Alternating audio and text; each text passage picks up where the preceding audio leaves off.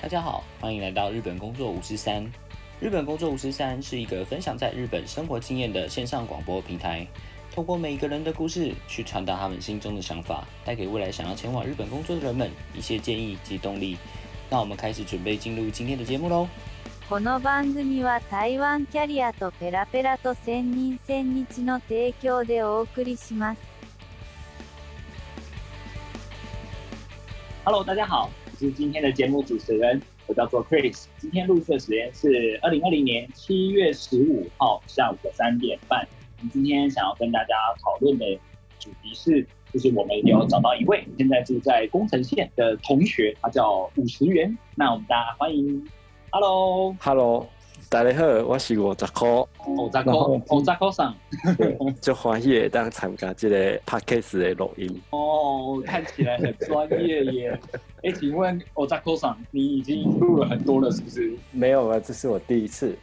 哦，这是第一次，是不是？对，OK OK。开头讲台语是因为呃，因为住在日本，中午就已经很少机会讲，更何况说台语，所以现在有机会遇到台湾的朋友，嗯或者打电话跟朋友联络的时候，都是会尽量用台语去沟通，因为语言这种东西你没有讲就会忘记，就会生疏。在日本生活之后，才会特别感受到，哎、我们台湾的文化的东西是那么的珍贵。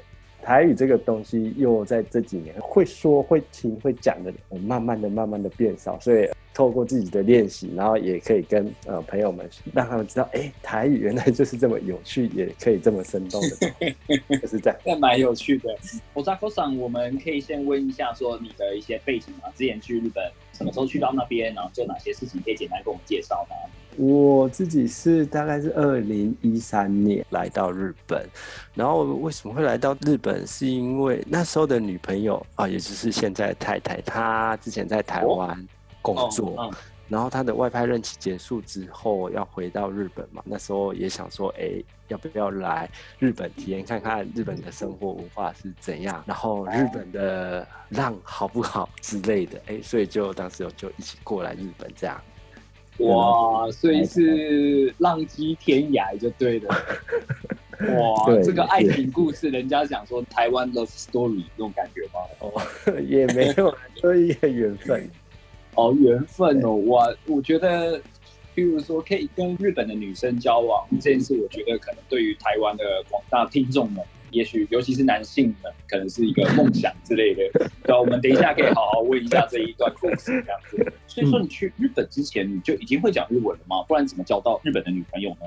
其实不会，只是说小时候很喜欢看日本职棒嘛，然后那时候也很疯超级任天堂啊，或一些电动游戏啊，所以小时候那些游戏都是日文嘛，啊，就在不懂日文的情况下也可以破关，因为这样的因缘机会，所以哎、对日文有初步的认识，但是不会，那就是说跟当时的日本女友交往之后，哎、有慢慢的、慢慢的在接触。那其实真的会日文这件事情，也是来到日本之后，有这样的环境之下突飞猛进的。哦，这样子。你之前在台湾做些哪些事情？做过蛮多工作的，从百货公司的专柜去工地当监工，然哦，后后来去冲浪店教冲浪，然后带日本客人的冲浪向导。然后哦，后来来日本之前很任性的，在台湾环岛冲浪两次吧，哦对，哇，在台湾冲两次，哇就环岛冲浪。太厉害了，太厉害了！这个讲到冲浪，我相信在台湾的听众也应该是也是不陌生啊。就是小弟我本身也是偶尔也会去冲冲浪这样子。个人的话，现在是比较没有时间，但是很想要去台东，有没有？人家说台东的风浪，然后还有一个是哪里呢？是在那个屏东的加热水嘛，对不对？对啊，听说台湾最好就是世界比赛都在这两个地方，对吗？对啊，台湾的冲浪环境真的是太棒了。以我自己在日本这样冲浪七年的经验，我觉得台湾真的是世界第一棒的冲浪环境。哇，把台湾捧上天，五星吹捧，是不是？先下体再说。那怎么做比较呢？一般的玩家来讲，台湾的浪，我觉得它的选择性就已经很多了嘛。天候状况，比如说冬天好了，哦，我在日本这边冬天遇过最冷的时候是气温负四度的时候下水，哦，负四度哦，然后那时候还飘着雪。这个情况在刚来日本的时候真的很冷，但是哎，这个耐寒性这种事情呢，就会慢慢的、慢慢的进步。所以说，台湾冬天时候的水温啊、气温，其实真的对住在日本的 surfer 来讲，真的是很棒，而且防寒衣不用穿那么厚。嗯，而且大部分的 surfer 其实都很 peace，local 的文化没有像日本的那么那么重吗？强烈？对日本的。local 文化真的是，我觉得有点太 over 了。他们原本就有那个学长学弟制哦，还有上有先拜跟后拜这种感觉。只要年纪大的 来到海边，没有什么冲浪规则这件事情，年纪大的先冲。嗯，日本冲浪发生过很多事情，被赶过应该有十次左右。哦，是哦，对，SUP 冲浪嘛，所以在初期的时候本来就不是那么被接受。而且一些年纪大的长辈们，他们对这种新的东西，他们不接受之外，他们会认为说这个是假多。对，我看日本好像冲浪都是冲短板比较多，对不对？多数还是短板为主嘛，但是长板还是有它的族群嘛，SUP 也是有它的族群。然后现在 Foil 就是水翼的族群也慢慢的在壮大了，所以他们水上运动，我觉得比台湾快个五年左右有吧。哦，这样子，你的冲浪这一块啦。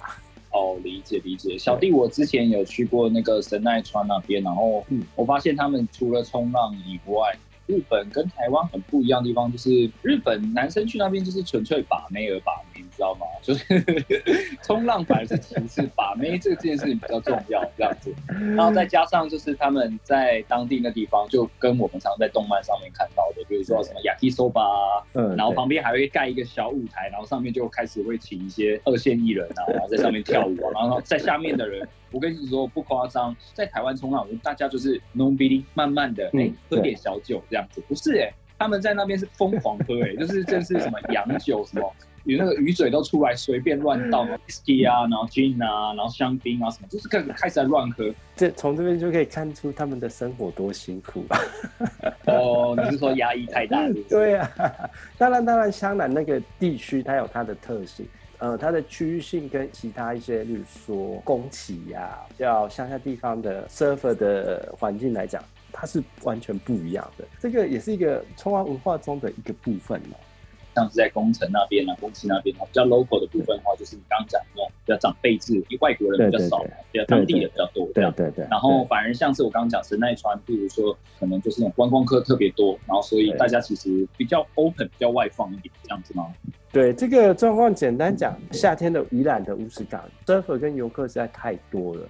那你在那种情况下，当然冲浪有它的规则是要去遵守，但有时候那个来游玩心态的体验的人，对他来讲，冲浪规则不是他的重点 他可能只需要想要拍照啊，体验一下。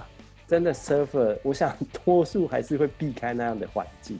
专心冲浪也没有说好不好，只是只不过哎，这样有这个环境让。一般的人也可以感受去体验穿上这个东西什么样的活动，不是件坏事。当然，当然，您现在住在这个宫城县的石卷市，听说那地方是之前三一海啸很严重的一个地区，你可以简单跟我们介绍一下吗？当时三一的海啸，官方统计死亡人数最多的大概是一万个人左右。一万，哇哦！因为海啸的关系，所以很多的建筑物，嗯，从我二零一三年到现在，很多地方都是全部焕然一新哦，全部盖新的这样子。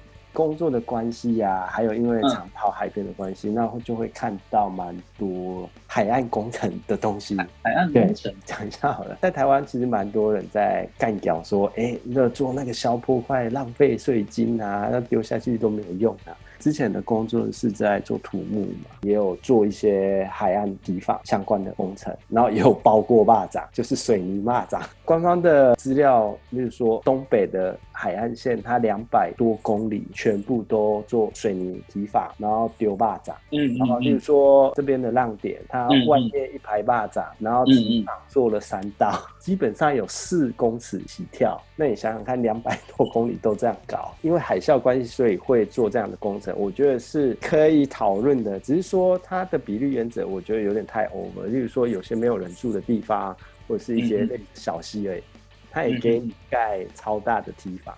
在生态上跟现实上的防灾这个比例原则有点太超过了。surfer 对自然环境这一块本来就比较会自然会去关注，follow 一些团体啊，然后还有一些当地居民他们一些看法。哦，我觉得日本政府应该就是今朝被蛇咬，十年怕草绳，然后想要一了百了，就全部干脆好了，全部把它盖起来，不要怕。在我们这边的居民里面，尤其是石卷市的市民里面，大家都不要怕，我们已经把高墙给动起来了。以后不管发生什么事情，我们都不会再海啸。我猜他们的用意是这样。也许是，不过蛮可惜的啦，也因为海边的整个都是水泥高墙挡起来，一般人要直接看到海的机会就相对变蛮少。我觉得这个部分有点可惜啊。是哦，来到日本之后就一直都是住在石卷这边吗？对，因为工作的关系，就一直待在这边。那你在石卷待的这七年里面，有没有什么让你真的印象很深刻，或是改变你价值观的地方？在职场上被霸凌的事情，哇，职场霸凌，对啊是因为你是外国人吗？多少啦？因为我之前做土木作业员，就是浙江哎，嗯，因为呃日本看电视出现那种日本职人啊，哦，小跟你，嗯嗯嗯，多数是那种很顽固的，他也听不下去别人的意见，他只要觉得你不好，你做什么都不对，哦，就是针对你这样，对，就很针对性很强。那因为刚去的时候语言也不太好，有时候在沟通上没有那么的。顺畅，在工作的过程有一些公安的问题必须确认，所以有时候会用很简单的单字去跟他们做确认，他们会不耐烦，那有的不愿意，有时候就不愿意回答我，或者是骂我啊，都讲几次了之类的。跟我们在日剧上看啊，快呀了这样感觉啊，对对对对，越来越糟哦。然后刚开始有人这么对我之后，其他人看到了就也模仿嘛。后来过一段时间之后，大家都对我态度超差的。哦，那你是怎么样去克服这件事情？因为我喜欢冲浪，所以我从来日本之后，几乎每个礼拜一定会去海边。那有放假或有时间，我一定去海边。冲浪这件事情变成我 在日本生活中一个救生圈吧。哦，等于就是一 k i n k 对想说啊，算了，对对对在职场上面不管怎么样，反正就是来到海边就把它尽情的放掉。对，这是一个舒压的一个方式。那个时候应该，我觉得应该是有忧郁症的，应该有两次吧。就是回家的时候就大哭，我真的不知道怎么办。哦，就是想说好不容易来到日本这样子，也不是，我就觉得日本怎么这个国家怎么那么坏，烂人也是一大堆啦，不是全部啊。实际生活在这边，你就会看到那个现实状况跟外面的人看到之后完全不一样，所以那个反差出来就会觉得，感觉真的那时候很讨厌日本。从那个时候，我觉得是在日本生活的一个转捩点。再怎么努力，我终究还是一个外国人。那时候我也不再学日文了。那么学，我就是一个外国人，跟你讲敬语，我还是一个外国人，他们也不会因为你敬语很厉害就对你敬重。好奇问一下，是不是因为那个地方，比如说方言啊、口音啊，而且就是特别难懂，所以在跟他们沟通上面，其实当然，当然这个部分有一些，但我觉得那还好啦。那个如果我觉得是人的问题，哦，主要是因为他们是 local 的关系吗？呃，我自己也是做工的，我不是说做工的人不好。比如说，多数会来做工的人，可能教育水平没有那么高，或者是不喜欢念书。嗯嗯所以海啸之后重建配都很不错，所以很多人来做工。然后因为教育水平不高，看的东西也少，就会觉得哎、日本最棒，日本最屌。简单讲就是没有国际观呐、在这个业界是比较对外国人来讲，主要蛮辛苦的啦。这个相同的问题在台湾也是一样，一直在发生。例如说，我们台湾人对外籍移工的歧视，哦，我觉得就是菲律宾啊，那个对越南，渐渐改善了。但是我觉得那还是有蛮长一段路要走了，因为我自己简单讲就是外籍移工嘛，所以我阅读了蛮多台湾出版的外籍移工相关的书籍，会有更多的共同的感受。所以我觉得歧视这件事情不是只有日本会，我们台湾人也会。我们先讲实话，这种东西我觉得是教育的问题啦。那因为我们这几年有蛮多有有出书啊，有一些在宣导上面的事情，然后也有一些比较友善的政策下。所以，我们台湾在这个方面进步还蛮快的，但是在日本看不到。因为我在工地也有遇过很好的人，那个嗯嗯嗯，完全看缘分。我之前也有过在其他国家被人家霸凌过的经验诶、对。我简单分享一下，我觉得这不是只有台湾跟日本，因为我之前人在澳洲的时候啊，简单来讲是做工的 working holiday 的签证过去那边，澳洲的内陆里面呢、走在路上会有人开车经过你旁边啊，拿垃圾丢你，不会直接跟你讲什么。那时候我就觉得，哎、为什么这样？因为我一开始在澳洲比较周围的都市，像是雪梨啊，或是布里斯本啊，或者其他一些海岸边的都市的时候，大家都很 peace 啊，不管是冲浪也好，出去玩也好，甚至我遇到其他国家的背包客，不管是韩国，甚至是欧美那边，大家都很 nice。我就觉得，哎、嗯澳洲真的是一个很 nice 的地方哎、可是没想到在外围的部分，观光客多人多，然后大家见识的东西比较多些，你周围的人可能真的是教育水平比较高的人，所以大家觉得看到其他国家外国人是件很正常的事情。对，可是你跑到很内陆的地方，那个城镇里面才住三千个人，三千个人里面搞不好一千个人就是打工度假。那去到那边，就真的那些老外就会把你当动物一样，他们讲话的方式非常非常的龌龊，很危险啊！我觉得真的不能讲说只有日本这样，就是觉得全世界都是这样子。嗯对啊，这个是人生的历练啊。现在回过来看，不过也因为有这个事情，嗯才有现在的自己。乌马雷卡瓦鲁这种感觉吗？这这是 level up 这种重生。重生过后有觉得自己信心啊，还是说自己的生活整个自在许多。我讲一个例子就好了，例如说日本的尾牙、柏林仔这件事情啊，嗯，就是类似我们会，嗯那不管什么圈子一定都会有啊，职场也有，或者是你社交圈嗯也会有。哇，我好想知道这个应该感觉超疯狂的。就是 server 的圈子里面，通常在那种场合，年纪最小的一定要去帮忙长辈倒酒啊，处理一些有的没的嘛。嗯简单讲就是当小弟被欺负那一年的尾牙场合，当天我是年纪最小，所以、嗯呃年纪大我一点的前辈他就请我去帮忙端酒。嗯我不是日本人，我才不要干这件事情。然后他他勇敢的说出来，对，他听听哦，就自己去弄。事后我有跟我们当地圈里面辈分比较大的先辈讲，哎、嗯这个是文化上的差异。我不做这件事情，不是我不尊重，是因为我觉得大家都那么健在，拿酒这件事情自己是可以做的，所以我觉得自己做就好了。应该说是大家都平等嘛。对，我觉得在这样轻松的氛围下，不应该有人还要在那边当小弟，有的没的。所以我把这我的想法告诉对方之后，哎，他可以接受。哦哎、那那最大的人可以接受之后的相处就很 free 了。我他妈的就是一个台湾人，我才不聊你们那一套。也对啦，我觉得有蛮多的人去到日本之后，我觉得大部分会有两种不同的人会出现。嗯，有一种人就是我想当日本人的人，他会把他自己的说话的方式、想法跟习惯，还有文化层面，全部都改成日本的那一套。那嗯还有另外一套人的话，就是比较注重于自己的，就觉得说，嗯哦，我是台湾人，或是我是本来就是哪一个国家出来的人，所以我会去尊重你们的文化，但是我不会去附和你们。对，有大部分人大概过个一两年之后，就会逐渐的开始分成这两种不同的的群组在里面。个人的话，我会觉得说，不管你是变成哪一种群组里面的人，啊，不管是日本人还是台湾人，可以去尊重对方文化的话，就像是日本如果来到台湾的话，他也会尊重台湾文化，我觉得双方都可以接受，应该就没什么问题了。对嗯，建立在彼此双方尊重上面。当然，这个是个人的选择啦，这个没有绝对好或对对对不好。你的选择，你过得好是你的事，过不好嗯也是你的事。而且每个人遇到的状况跟条件都完全不一样，所以这个部分我只能就我自己的经验跟大家分享。那也是因为在职场上被霸凌，我就一直在思考，哎、我可以做些什么事跟日本打交道。哦所以就想想，哎、那我既然那么喜欢冲浪，SUP 也玩很多年了，我又有喜欢滑雪，那我就来做这个户外运动体验的事情。嗯就自己就来开公司，然后服务对象是外国人，这样哎、跟日本人的接触就没有那么多了。然后那些接触也是接触变得比较简单。对，接触到的日本朋友们，原来也都是在海边，那没有利益关系，浪好不好啊，哪里可以冲啊，一些情报交换这样的东西，那个相处起来就比较舒服，也比较轻松的。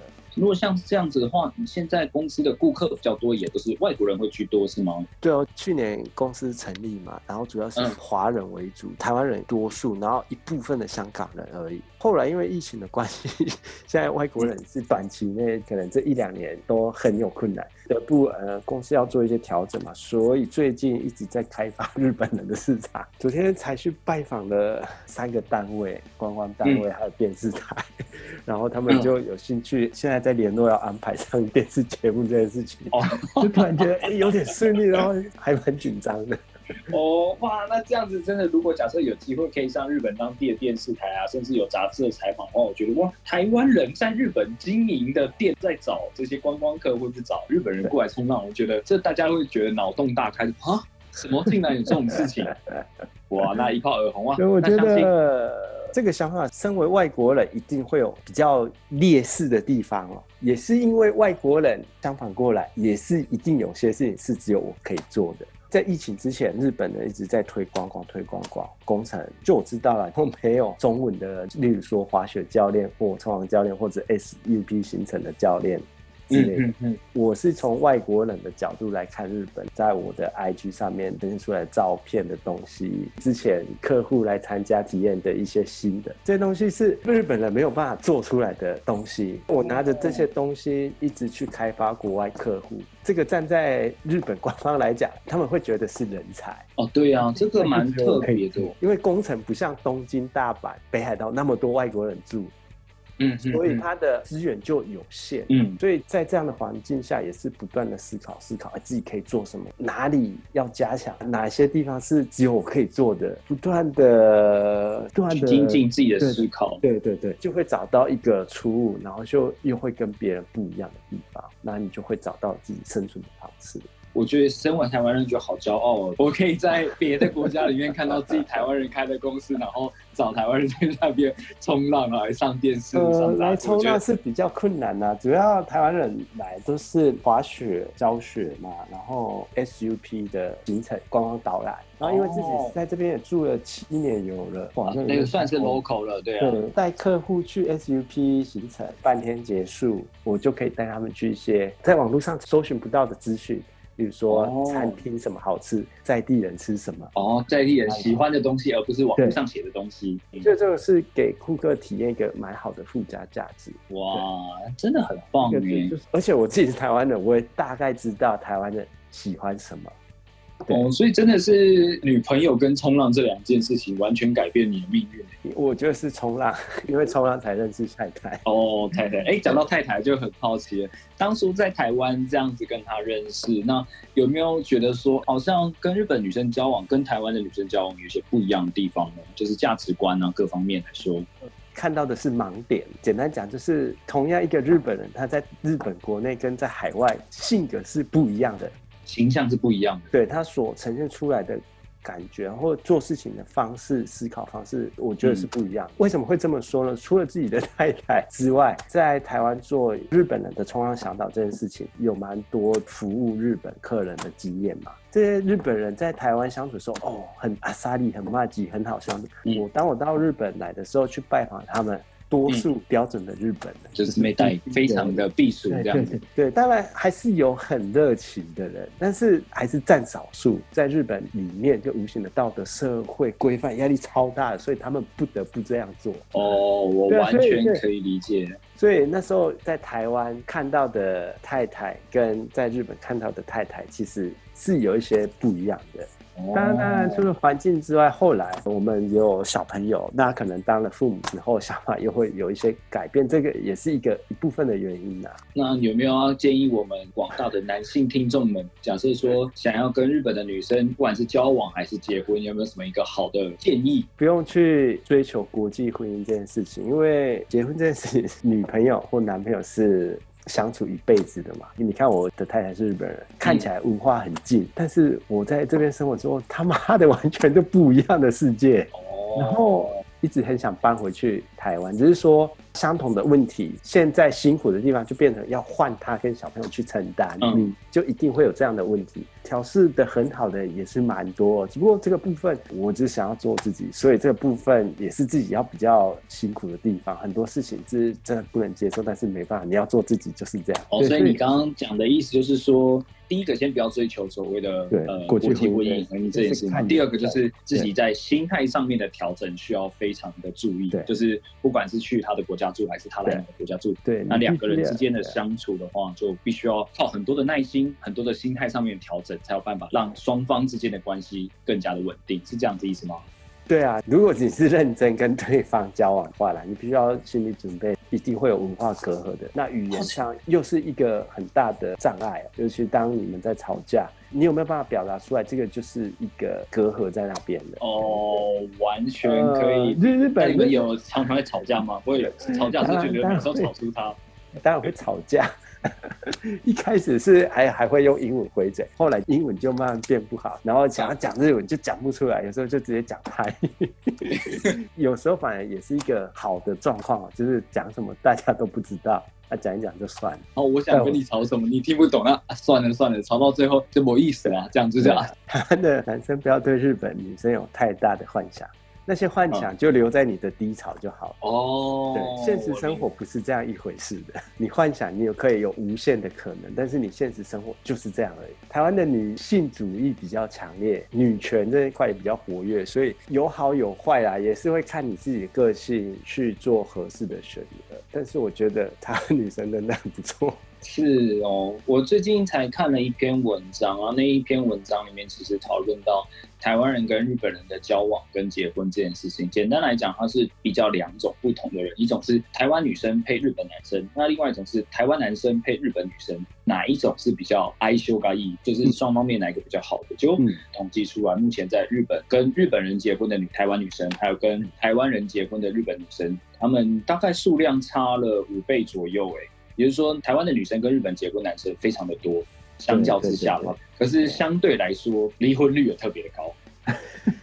那篇文章里面的结论其实写到的意思就是说，不管是台湾男生也好，台湾女生也好，毕竟是不同国家的人，不同的文化，所以很多时候在做一些人生上面重大抉择的时候，真的必须要好好的两个人先一些时间去相处了之后，再来做这样的决定，不然其实结婚又花钱又花时间，大家都很累，对不对？对啊，这个是男女的调查，但是我也蛮好奇的，就是如果同性的像这样跨国的状况下，又是怎样的状况？同性哦，你说男男或女女吗？最近昨天听了一个日本人的 p o 嗯 d 然后他好像是男男，嗯台湾跟日本人的，因为我只听一集啊，也是有一些文化上的隔阂哦。那他们遇到的状况跟想法，会不会跟异性的会不会不一样？我觉得这个也蛮有趣的。